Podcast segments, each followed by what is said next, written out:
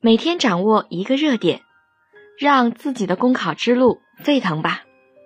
大家好，我是字字酱，今天为大家分享的热点是破解先体检后面试困境。一家单位都没谈成，却先抽了四物管血体检。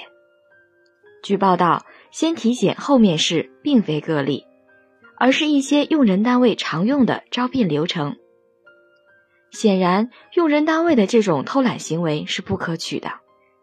即便这样做，在节约成本方面加分了，也必然在单位形象方面减分。一旦应聘者落选，就可能造成重复体检的尴尬，既是对医疗资源的一种浪费，也给求职者增加了不必要的就业成本，甚至不利于其身体健康。用人单位之所以敢这样做，一是因为目前法律法规并没有对一般行业的入职体检做出明确规定；二是因为各单位的体检结果不能共享，必然导致求职者每参加一次应聘就要体检一回。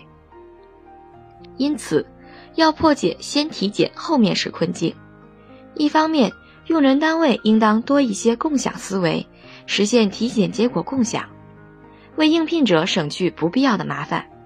给自身的形象加分。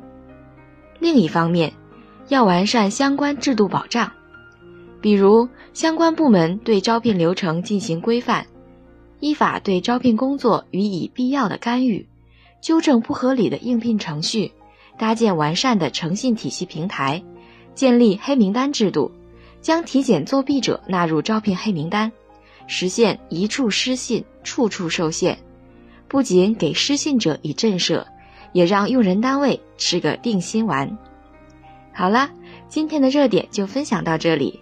想要获取更多的文字版内容，快来关注微信公众号“公考提分营”。